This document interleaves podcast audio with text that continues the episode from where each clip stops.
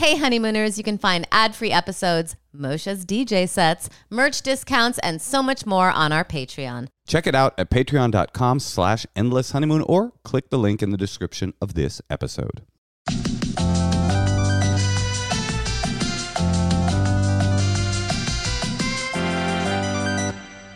Hi, welcome to the Endless Honeymoon podcast. This is now a solo podcast. It's uh, just me, Natasha Leggero, and uh, Hey, hon. What are you up to in here?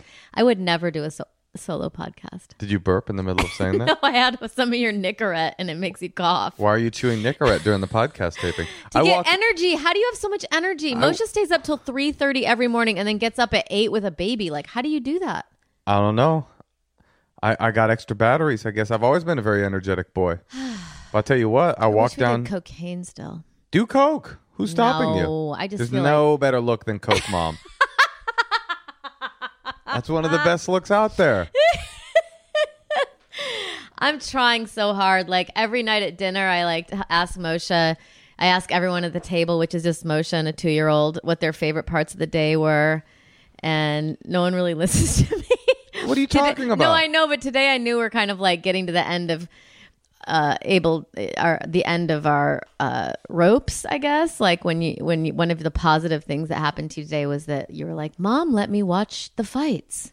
That was a highlight for me. i know but i feel the fights bad, were like- on and you were like it's all good. Go watch them that was really nice. Actually the scene tonight in uh, here and just to break the fourth wall of this podcast a bit we we watch tv in the same room that we tape this podcast in. So the the if you're watching on youtube you're actually seeing what i look like when i'm watching tv it's pretty wild but anyway natasha came down with the kid uh, our child or actually natasha's child and um, and they watched Mary Poppins on the big TV while I watched the UFC fight on my little laptop. And That it was sweet. It was quite a scene. We ordered pizza. Pizza arrived. Uh, we drive. Uh, tried a new place. It was called uh, uh, Mr. Dry Coffini's, uh, and i also the COVID nineteen special. i almost played her trolls because she kept saying she wanted to watch that Oh, you were gonna play Trolls two. Yeah. You're gonna purchase Trolls. I was 2. going to purchase Trolls too. She- and then I made her sit through Mary Poppins, no, no, and no. it was pretty That boring. That isn't what happened. I was watching the fights and I kept hearing in in my headphone. I had the full headphone, and you know it's like fight, fight, fight, and then I hear Moja, Moja, every about five minutes, Moja, and I pop out an earbud and I'm like, "What's up?" And she's like, "I'm about to watch to purchase Trolls two for twenty dollars. Can you talk me out of it?" And so I did. I talked you out of it, and then you flipped on Mary Poppins. you said don't pay for inferior quality. I said, yes, don't pay for an inferior product. Not that Trolls 2 is inferior. Shout out to Ron Funches. Seems like a great franchise. No, it has nothing to do with that. It's more for me, like not wanting to show her things like she's so young It's- that move it's really brain candy. fast and like. And, and then I feel like if she starts with Trolls 2, she'll never have the patience for. Uh, Trolls 3, Mary 3, Poppins. 6, 7, 12. and then I pop my earbud back in. I know. I'm sorry for bothering you. I pop my earbud back in. What? 30 seconds later. Mota. Hey, you know what? We all need distance. I pop the earbud out. Where do I find Mary Poppins? Tell her what app to go to. Pop the earbud back in. I'm over here trying to watch the fights while being a family man. I'm sorry. Here's the thing: we all need distance to be happy, and we don't have it. Uh, You and I do not have distance. We have distance from everyone else, but we are headed to the mountains. We're going That's to good. Mount Zion National Park very soon. but I, I wasn't done talking about like my lowest point. Oh, what was your low point?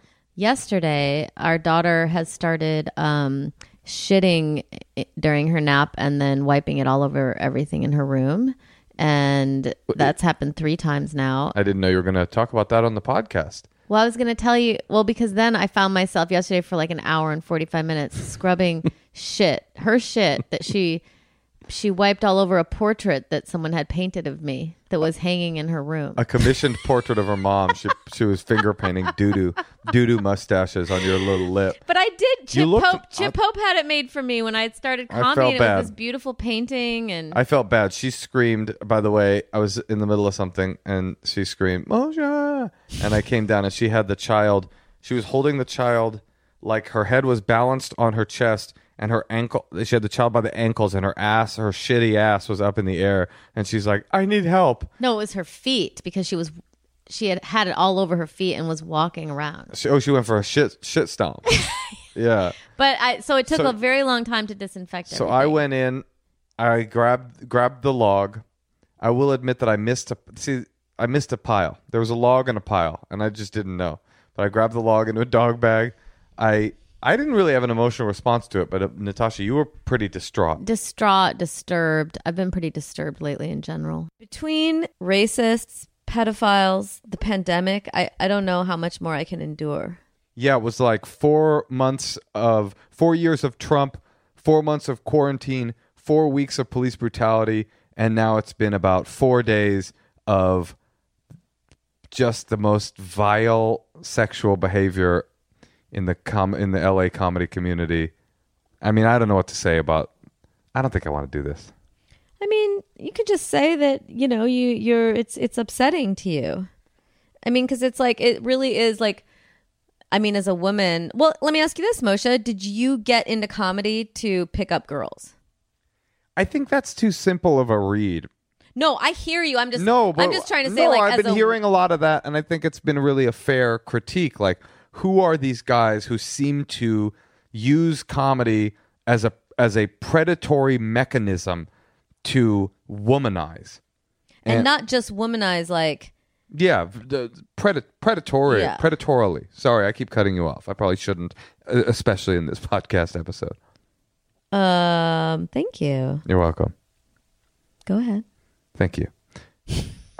I mean, look, I was very promiscuous for a long time in my comedy career, and and sure, I used uh, uh, The fact that you what got on stage. and- yeah as a as a as a as a totem of power, and I'm sure that women were interested because I was funny and on stage and charismatic, and I and I made a thousand mistakes with women and and and and treated people inconsiderately and. Uh, you know, there's certainly there's certainly t- time periods in my life when I was younger where I was, you know, much less thoughtful and much less concerned with uh, you know everybody's on a spectrum you know uh, all men are on this spectrum of this legacy of um, kind of dehumanization that they are allow themselves to treat women with. And as you get older if you're if you're a thoughtful person hopefully you shed some of that ugliness. Uh, and by and large in defense of promiscuity as as an uh, I say all that to say like uh, nobody's perfect. No man is perfect uh, in their interactions with women uh, that dates women. Uh, Nobody. Uh, but Men are horny. They're too horny. Women don't do stand up to get that is true. dick. They're not trying to fuck anyone. They're not trying to fuck the managers at the comedy clubs I was gonna say. I, I always or said the waitresses. I always or said you the can- 19 year old Vine stars that come to their show. totally. I always say like that you could tell the difference between the dichotomy between men and women. Uh, it could be typified in male and female comedians. I've never met a male comedian who hasn't fucked a fan. I've never met a female comedian who has. It, it, it's that simple. But this is what I was going to say. All that aside, that that that no man gets out of the dating dance uh, uh, unscathed by you know the, the the the misogynistic lessons that that they learn from growing up a boy. You just it's just the way it is. Um, but that said, like it's possible to be promiscuous and not be a predator. Those are those are different. Even though all men fumble, I understand. even though all men fumble when they're dating women, like I always tried to be a decent guy. Uh, I, I, I, I, I'm sure I, I failed some women and disappointed some women in terms of you know ghosting or being But we're not inconsiderate. talking about that. No, I know. I'm trying to make a, a distinction. Is like, it, and and I'm bringing it up for a reason because I mean, like, as Me Too hit, there was a it, it there was a, a reckoning that every man should have done with their own sexual behavior, even men that were you know on what they considered to be the right side of of like feminism and and being a progr- being a progressive person and being a considerate person and being thoughtful and trying not to be a, a, a an abusive person, which I definitely consider myself. Even I had to take stock of the way that I dated and think, you know, there were times when, uh, you know, I was inconsiderate, or there were times that where I used my my my male sort of uh, privilege to, you know, be to get a thing that to be less considerate than I could have been. Blah blah blah. What I learned about in the comedy community this week was so far on that on the other side of that spectrum, it was I'm stomach churning. You know, it was like straight up ab- abuse. Well, what I was going to say, it just, yes, I agree with all of that, but also it just made me realize how pathetic people are because men love young women because they're so impressed by them. Right. There's these some of guys, that. These guys want, I mean, obviously there's also the issue of people having like, like, you know, pining after untouched pussy, which is disgusting Well, but it's a it's and a, illegal and but it's a it's a it's an I can't really even like think about it. but it's an extension of what you're talking about. It's like you know these these men that want to be worshipped.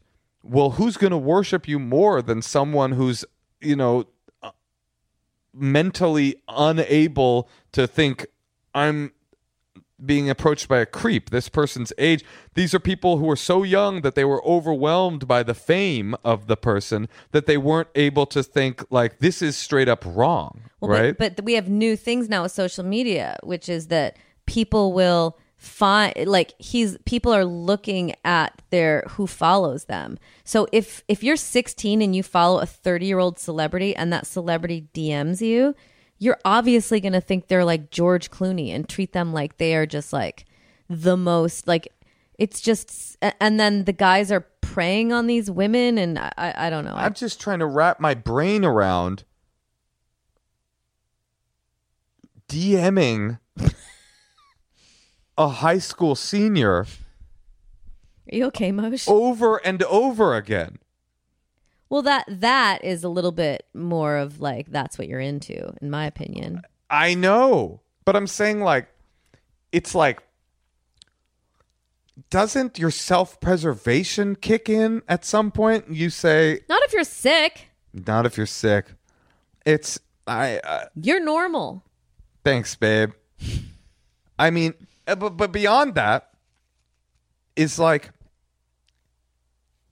it creates this environment where comedy clubs and shows in certain areas, uh, certain people's shows become uh become the Serengeti, and the comedian is like the hunting lion, and that's not what things are supposed to be. But I've always noticed that with guy comics. Like there's a certain type of bro comic which I'm not friends with and they they're all very similar. They all kill. They go out on stage. They're like destruction all the way. They're all trying to date outside their league. It's just like a very like testosterone heavy. I'm just not friends with any of those people.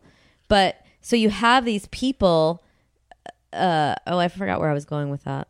That you've noticed in the past that it's like a, a comedy show can be like a hunting ground. Yes, yes. And these guys will like go as soon as they get off stage. It took me like months to figure out why they were all hanging out at the back of the room at, right after their sets. And then I was like, oh, it's like they're right by the women's bathroom. And there was like one bathroom at the comedy store, and all the guys, like if they destroyed, they would just stand there and I- just.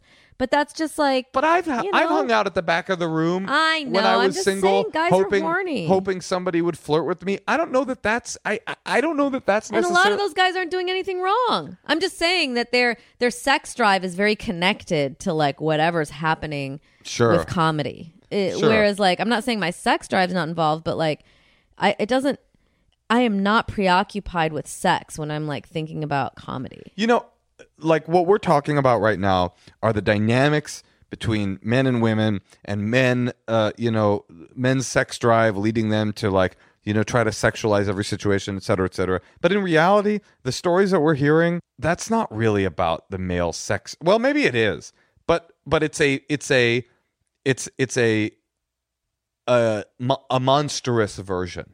So I, I- I, I'm even thinking like every man, like I said, needs to take stock of their own behavior when it comes to sex and sexuality. You have to you you just if you're if you're a developed thinking person, you have to realize that you've been given you you've inherited a legacy of male sexuality that is very complicated when it comes to uh, the your dynamics with women. And even though you know that you will fumble and and and have uh, uh, and have uh, missteps it is on you and it was it has been on me to try to get better and to try to get rid of some of that uh, old way of thinking around sex and sexuality. But this is like this is in the the realm of like i, I hate the word evil because i think it's so trite and kind of like uh, you know magic. It's almost like a, like like fiction. But w- it's not cool.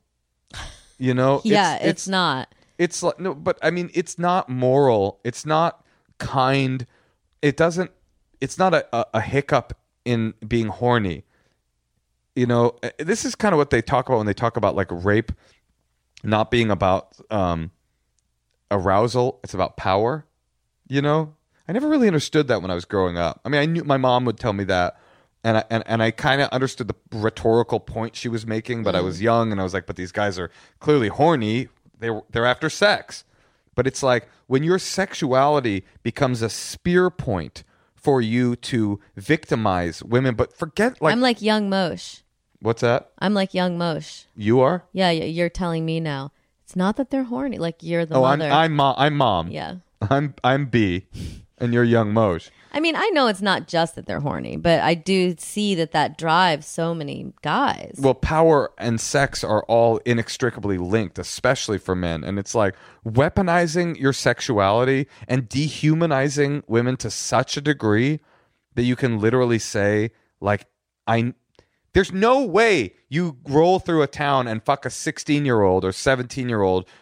And and and it doesn't leave some trail of destruction in your wake. And the only way you can make your conscience okay with that is to not have a conscience about that. To think these aren't real people; these are vessels for my pleasure, and uh, uh, it's disturbing. And I'm just sort of gobsmacked because, like, you know, th- th- it was someone I knew, and it like it's like grosser that way, even though it's naive to think. I, mean, I did not know about this. I mean, this is the reason that I'm describing it as a spectrum, is because as I've as I've had a chance to like think about this story breaking and talk to some friends, like I think that like actual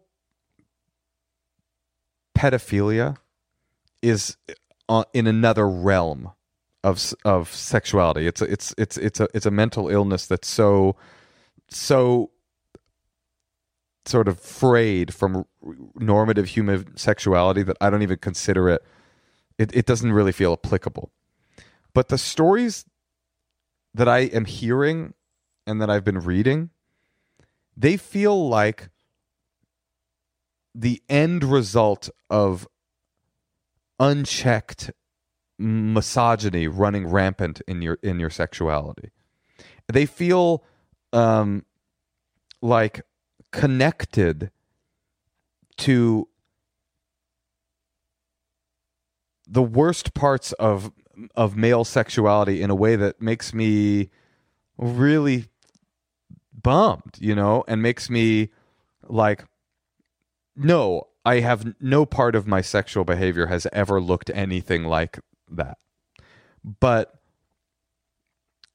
have I been guilty in my life of behavior that if I looked back on it now was putting my horny desires above the care and compassion for another human being at points in my life? Yeah. And isn't this the like end, end, end result of that? Where it's like, I want what I want. I don't care. I know it hurts people, but that's the least. Uh, and I'm uh, going to seek it out. I'll seek it. I'll take it. It's mine. I want pleasure. It doesn't matter to me that it leaves a wake of destruction. It doesn't matter to me that it's, It's illegal. that it's yeah that it's illegal. That this these people will be fucked up for the rest of I mean, most importantly that these people are going to be fucked up for the rest of their lives. A lot of them. Do you think that's true? I don't know, maybe. I mean, especially if if you're still thinking about it and then you come forward like a few years later and Right. you know it's been weighing on you and then you wonder and then what happens is things might not be going well when you're 30 and then you're like maybe it's because of that maybe i'm fucked up maybe i'm worthless i don't know i mean it's it can't be great Right. Totally. Well, it sets up this thing where at a very young developmental age, someone is telling you that you are you are there to be used. And you're there to be run through. And you're there to to to to pleasure me. And it, it's it is stomach churning but even more than stomach churning as a man it's like have I participated in this spectrum? Have I, you know, I was just thinking, you know, watching all these uh, female comedians. Like I, I, I think I've been uh, pretty conscientious my my whole career about uh, you know being a decent guy, um, especially to coworkers and making comedy kind of a safe place or whatever. But just reading these tweets from female comedians, like talking about like, especially, I, I don't know why. Maybe this is just like pathetic and selfish. Like reading in some of these articles that some of these were young comedians that were like seeking out mentorship from comedians that they looked up to, and then to have that mentorship twisted into some kind of like, I'll, yeah, eh, you know, you can hang around me, but if you know, only if you fuck me.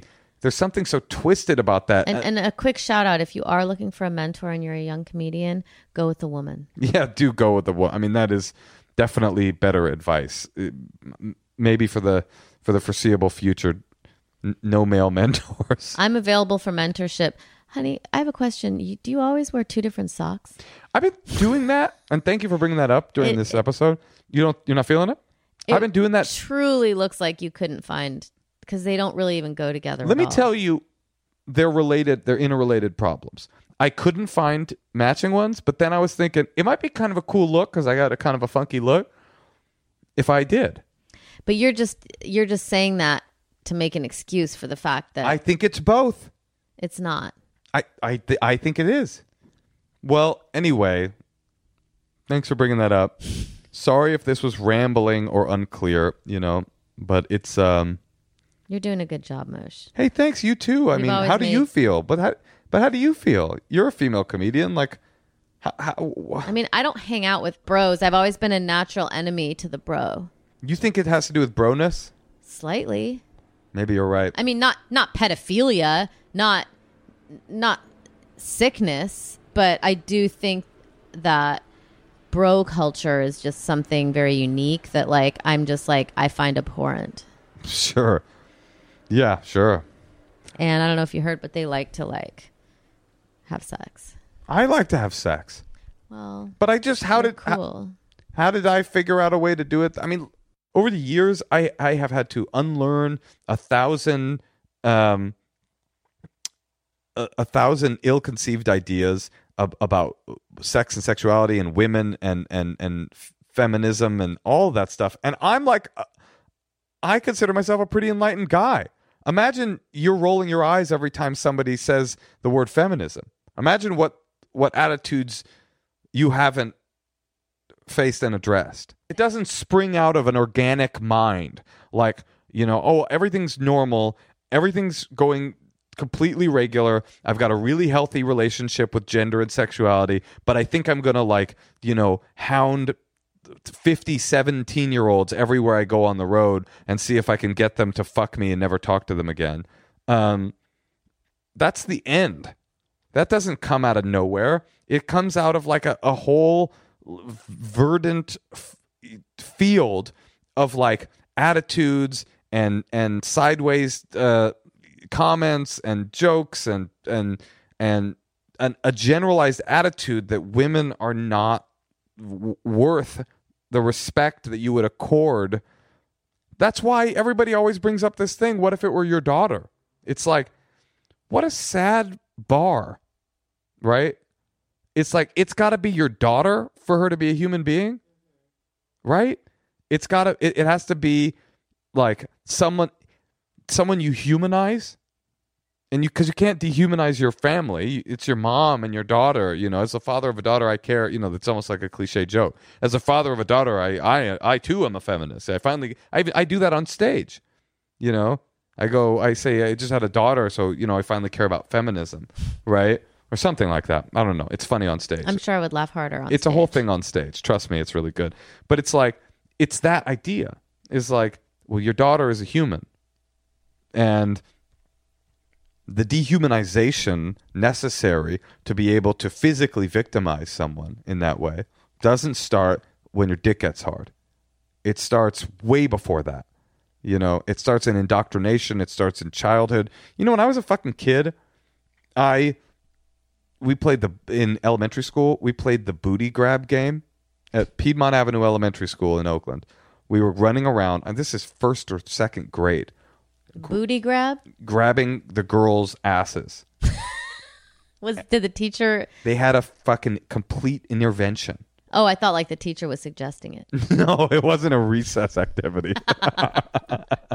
no, it was like some organic game from the mines of Oakland. That it would be funny to run around and just like grab the girls' asses, these little kids. And um, I was a teacher at the time. No, I'm just kidding. I was a student, and they sent in like an intervention team. I remember this very clearly. They like hired outside people to come in, sit us all down, and tell us why this was inappropriate. But where did we get that idea from in the first place? You know, why? Why did we think that that was a thing that you would do?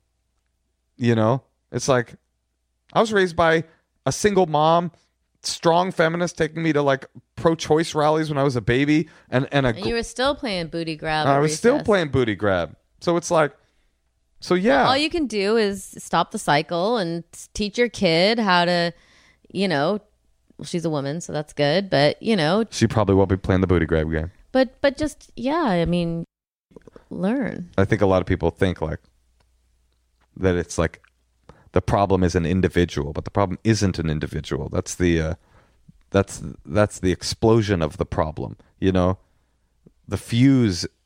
That's the firecracker going off, but the fuse is everywhere you look.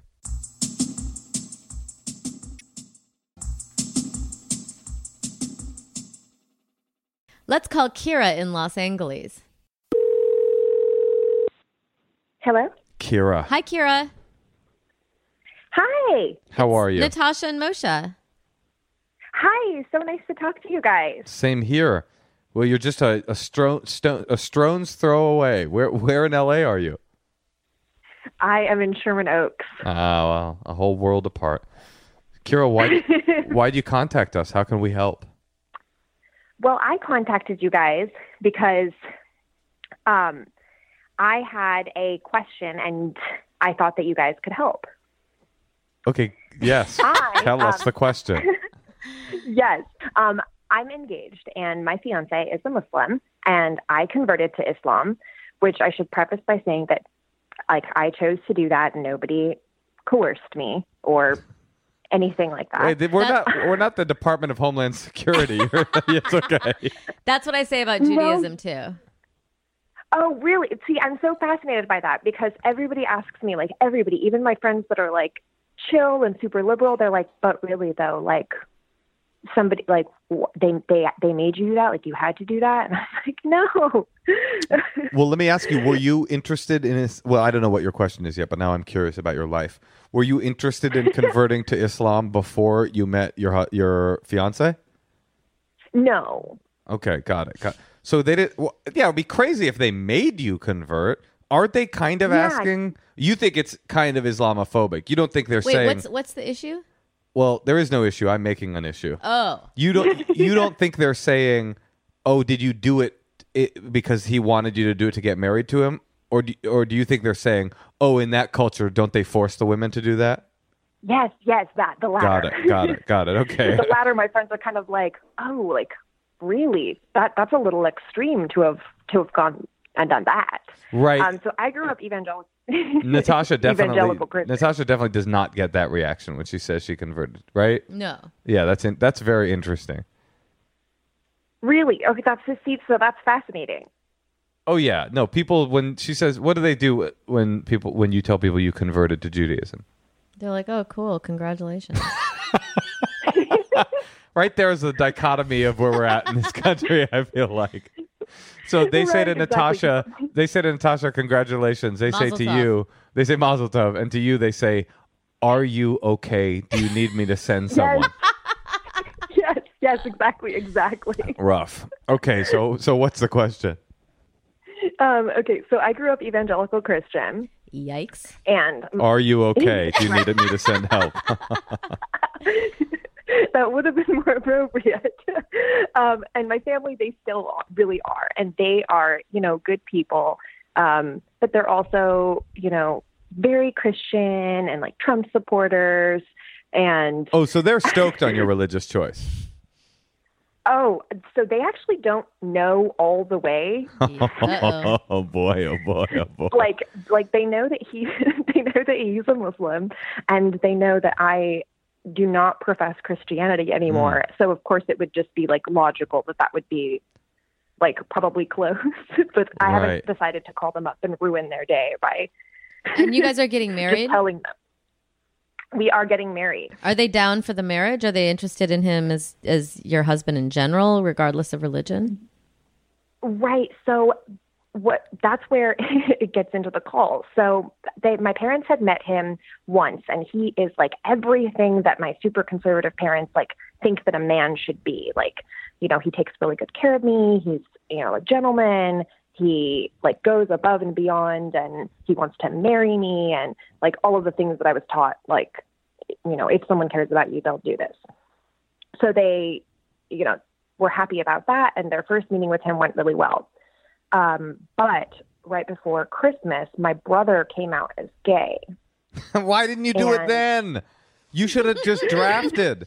drafted on the back of that. He could be like, guys, I'm gay. He'd be like, I'm Muslim. And then the whole thing would have been done in one evening. That was your shot, dude. No. You fucked up. no, because after my brother came out as gay, um, my family kind of stopped speaking to both of us, to Why- me and my brother, Why you? Um, because they already knew that I like wasn't like a good Christian anymore. So when my brother came out as gay, I guess their logical assumption was like you had something to do with this. Oh, they thought you were like dangling dicks in his face, like a hip- hypnotist's uh, pocket watch, trying to get him into it.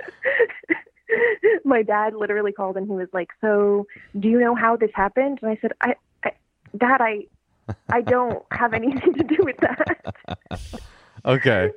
Oh man, they're having a. So, This is a rough one-two. Pu- I can't imagine a rougher one-two punch for an evangelical Christian family.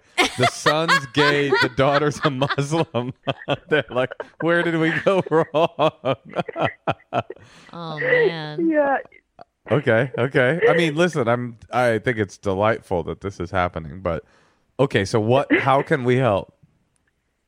So um, I thought to call you guys because you guys had an interfaith wedding, or I guess not. It would be the same as us, like not interfaith. Like Natasha, you converted to Judaism, so I converted to Islam, but you weren't originally Jewish. You were Catholic, right?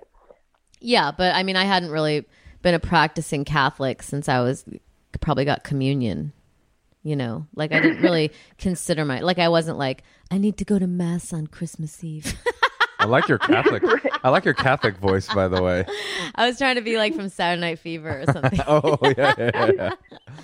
So, so you, what are you wondering about? Well, I, I'm very confused by your whole story because are you wor- wor- wondering about how to include your family in the wedding?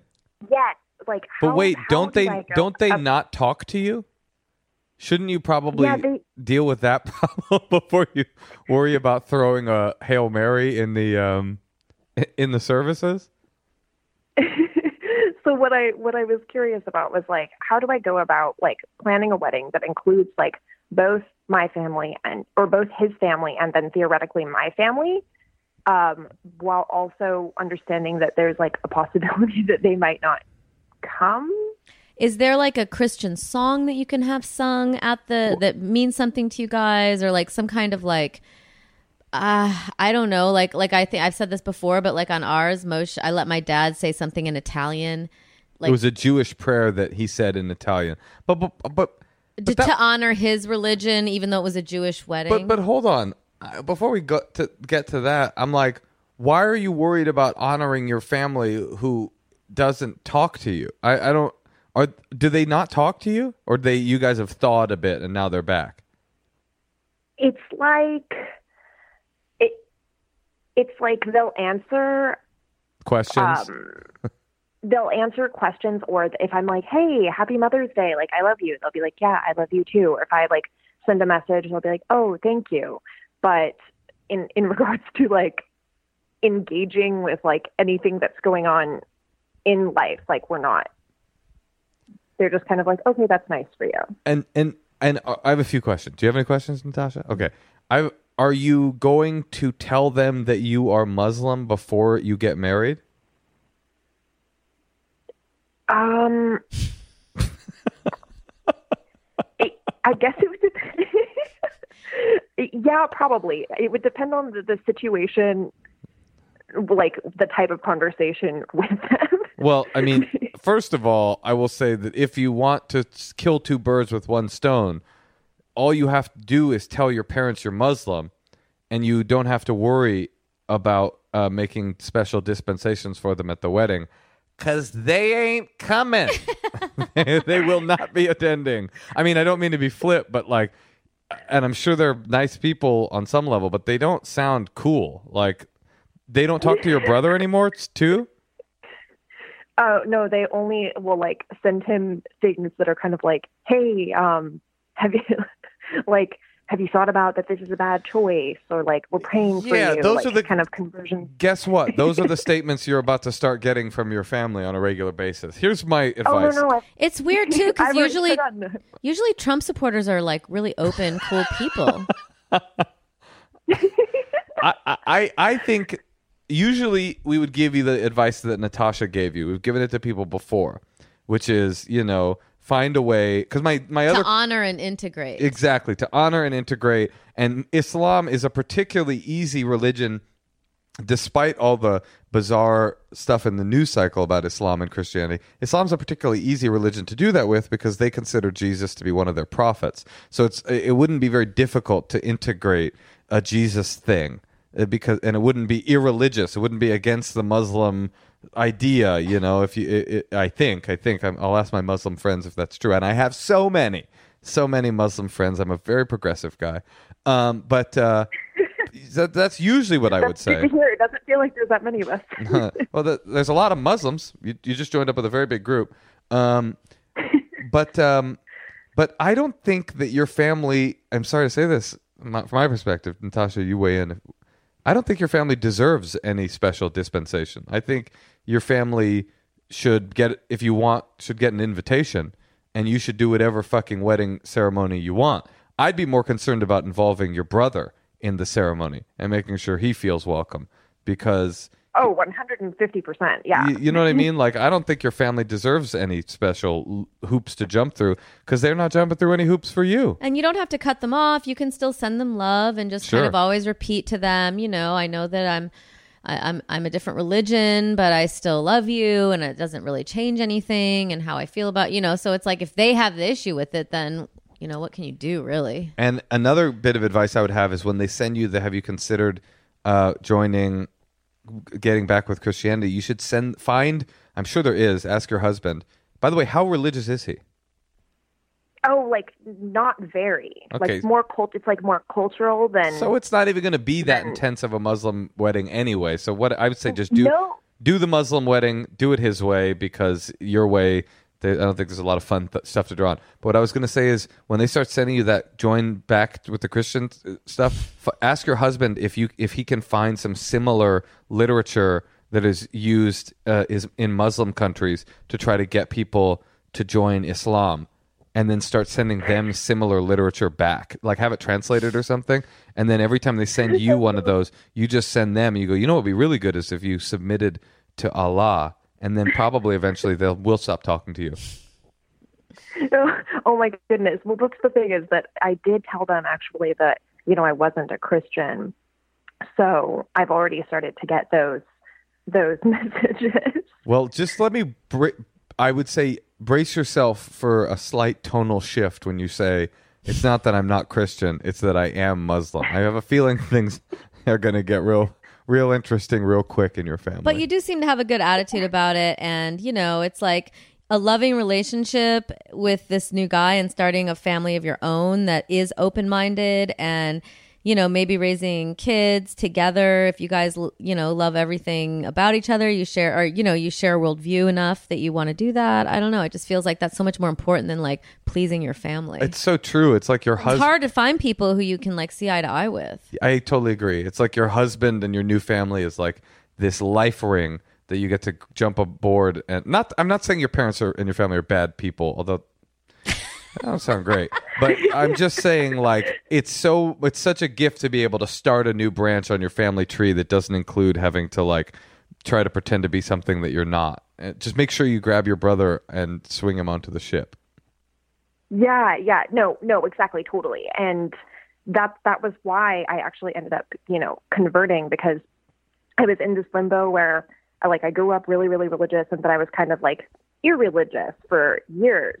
And so then when I met him and we were talking about, you know, our worldviews and like eventually one day raising a family and I was like, Yeah, you know, let's let's do it.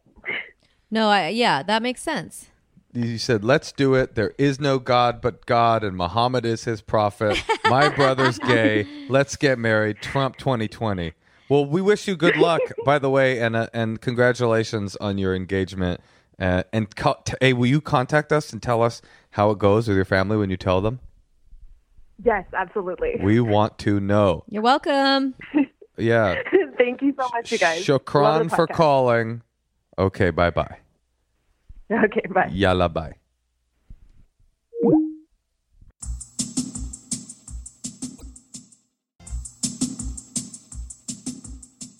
Now we're going to call Becca in Toronto. Hello. Hey, Becca. Hi. It's Natasha, And Moshe. and we're here with our friend Chris D'Elia. no, we're not. Oh. No, we're not. No, okay. we're not. We're not. Okay. We just wanted to see if you had any thoughts. No, we're not. great. That's great. we're, we're by ourselves. We are with our dogs. Your Um, dog. That's good. Uh, what's happening, Becca? do you follow Chris on social media? Um, not really, but I do know his name. Okay. Uh, I see you haven't checked Yeah. Twitter lately. Okay. Becca. Oh, what- okay. what's yeah? Okay. When you get off the phone with us, just kind of Google. But uh, but I'll that's be not what that. that. Yeah, that's neither here nor there. Becca, why did you contact us? okay. Um, so first of all, I'm just going to say really quickly how big of a fan I am. I constantly have your podcast playing, like in my Oh. car, in my house. You're the Just, best. What do you like love most guys. about it? I think she means who do you Um, who do you like most about it? That's what I heard. I love both of you guys equally. I Wow. think you are both incredible. No, but what do you like? What do you like most about the podcast? Okay. Um, I honestly love like I actually like the secrets hotline a lot. I think it's really funny and I think um I was actually gonna do that too before I decided to send in this. But Becca, you're sounding a little thirsty. I'll be honest. I don't know that you really need our Oh. advice, but but we'll take it anyway. But I got some good news for you, Becca. Since clearly this advice uh, you're asking is just something you concocted to be able to talk to us. Which you could have Oh just written to the producer and said, "I just want to want to hang," and then we would have met you on Cameo. But um, but Becca, we just started. We're going to start doing uh, weekly. Uh, sec- secret dumps because we got so many secrets. We're going to Oh. start doing secrets only episodes. So look out That's for it. Look out for it. I will be sure to do that. Okay, so what's up, Becca? Tell us your woes. Okay.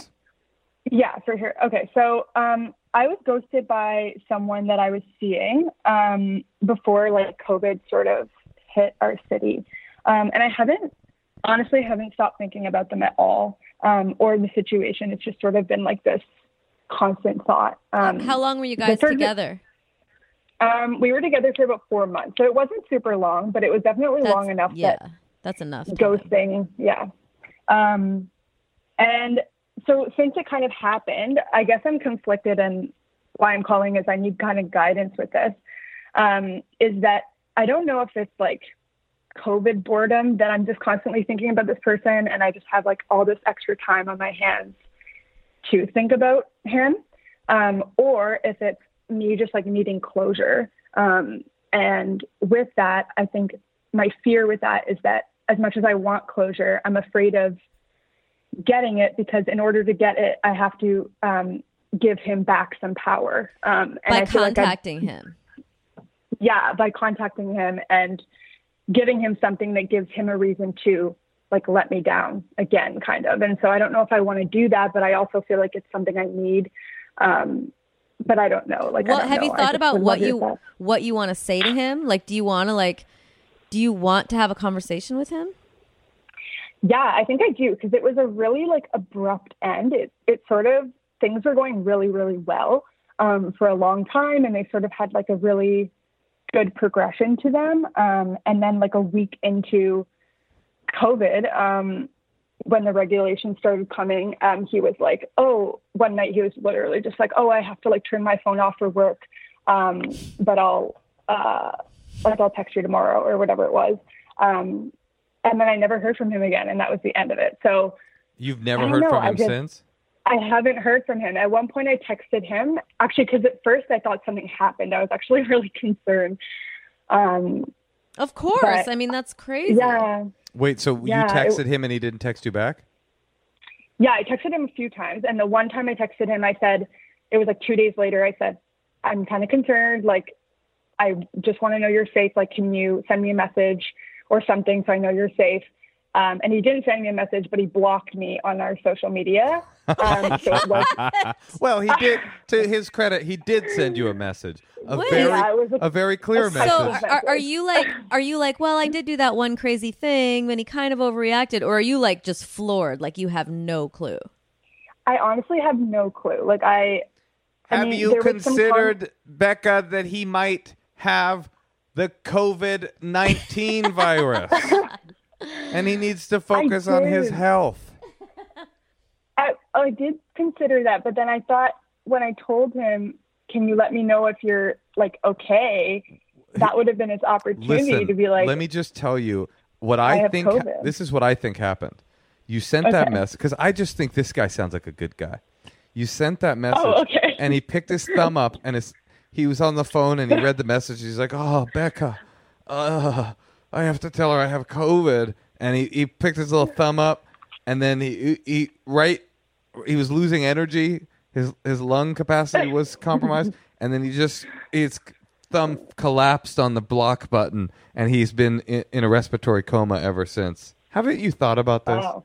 No, I I. have not thought about that. what do you think about this closure idea, Natasha? Because I well here's the thing you can't force someone to talk to you he's Yeah. blocked her on social media and he Yeah. won't text her back what choice does she have right. I don't. How would you even go about show getting up at this his closure? house and humiliate I mean do you have an idea Becca of what you could do Show up in a in a one of those uh, 3M masks, a really hardcore mask. And- I could do that. Yeah. I honestly, I thought about.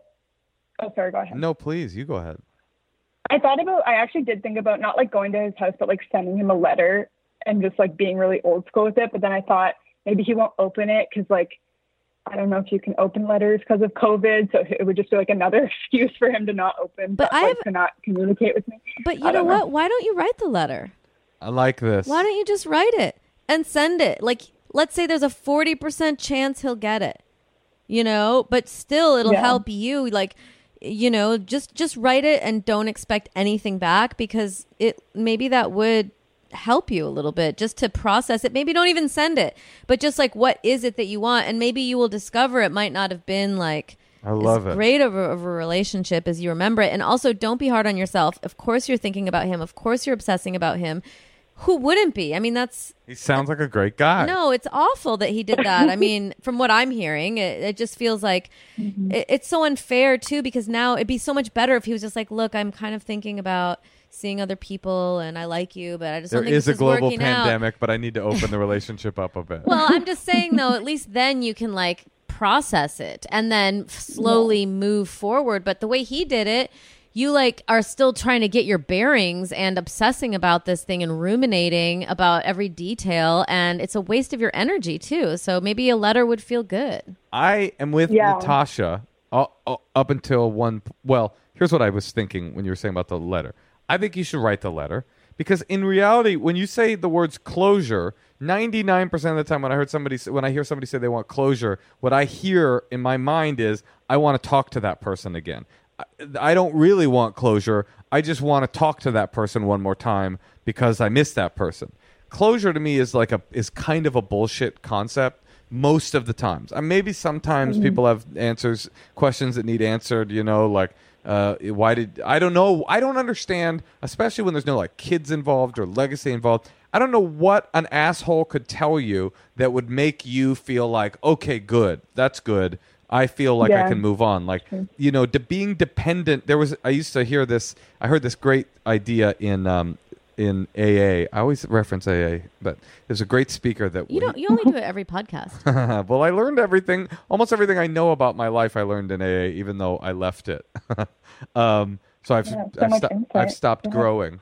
Uh, well, you're still sober though, so Oh. you haven't really left it. he said this guy I remember he said his name was Bob Bazans and he said I'm I am and I think it's applicable to what you're saying. He said I am no longer a victim.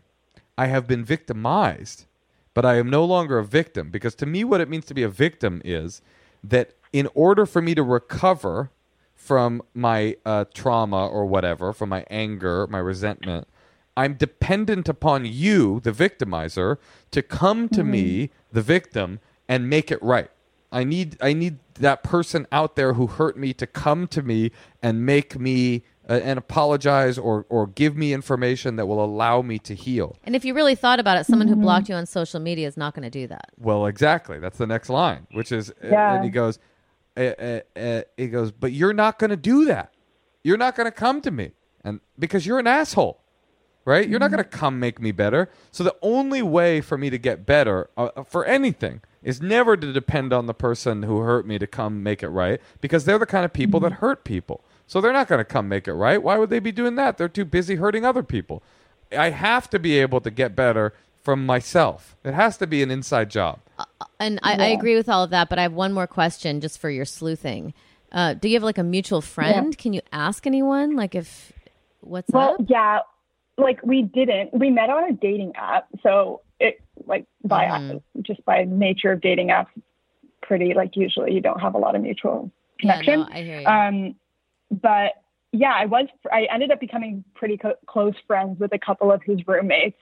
Um, but like, I didn't really want to involve them because I felt like I no, know. no, I Yeah, know. no, maybe- no, Becca, you're perfect. He's an asshole. There's no information out there for you. There's no information. I'm just saying if she was nosy. But there's no information. You already know why he did it. I definitely am nosy. Yeah. But you know But, why like, he did it. nosy. Has anyone ever ghosted anyone for any reason other than that they were just like done and were too selfish to tell you they were done? That's why people do it. They just are they they want out of the relationship and they're not mature enough. Or Oh, and maybe that's enough. what they like about dating online. When So you don't could- have mutual friends, you A can just hundred percent. Ew. That's a big part of dating online. i- Is that you? But then I'm like, what's That's good like I though. understand putting in the effort for like a month to like get what you want and then like whatever. But for four months of your life to like go through that process just on your end, knowing that it's going to end regardless, like it feels so. But they don't know. Nobody knows Grateful. anything. They, nobody knows anything. No, they just have all their apps open and they have like more chats that they have mm-hmm. going on and maybe one that they were interested in. I don't even in. know. or- Becca, what could this person tell you that would make Yeah. you what possible answer or information I got could they have? I got COVID. There's no answer. There's no answer Yeah. out there that will make it oh, that will make you go like, "Oh, okay, I feel great now." So, it's an inside job. Get, you didn't do anything wrong. Nothing's wrong with you. Mm-hmm. It's a classic tale of it's a classic ghost story and you just got to let stop letting him haunt you. That's maybe that's why they call it ghosting because when they do it, they continue to haunt you. Mm. Yeah, that's true. Um, but there's someone else for you, Very Becca. Write that letter, burn it, and then That's what I like. go find someone else. Write the letter, I burn will. it, or, or or hand it to your best friend with Mm-hmm. um with his address and say you decide whether to send this or not. If you think it's a good idea, you send it. Because it doesn't matter. Yeah. He ain't writing you back. If he ain't texting you back, he's not going to sit down with a quill and parchment and be like, "My dearest Becca, Uh, it has been nearly on four months since last we spoke. I have a feeling That's you'll uh, funny. also you'll like start to think of other shady things he did. Yeah, it doesn't seem like a great person. Yeah. Oh, I already have. Like, I already, you know, over the course of the four, like, from the four months, thought, oh yeah, like there were certain things he did that were And and and the good not qualities super kosher. the good qualities that you miss, like you'll find those in someone who's not a psychopath. Yeah, you got to get you some mm-hmm. some new COVID dick. That's what mm-hmm. I think. Find you a new, get back on the apps. Find you a quarantined boy and uh, and ride ride again. Okay, good luck, Yeah. Becca. Thank you so much, guys. I All really right, appreciate we'll, it. we'll see you on the secrets hotline, Becca. Okay, talk to you I'll later. send you an autograph too. Okay, bye. Oh, thanks. Bye. Okay, goodbye. Ghosting. God, that sounds so.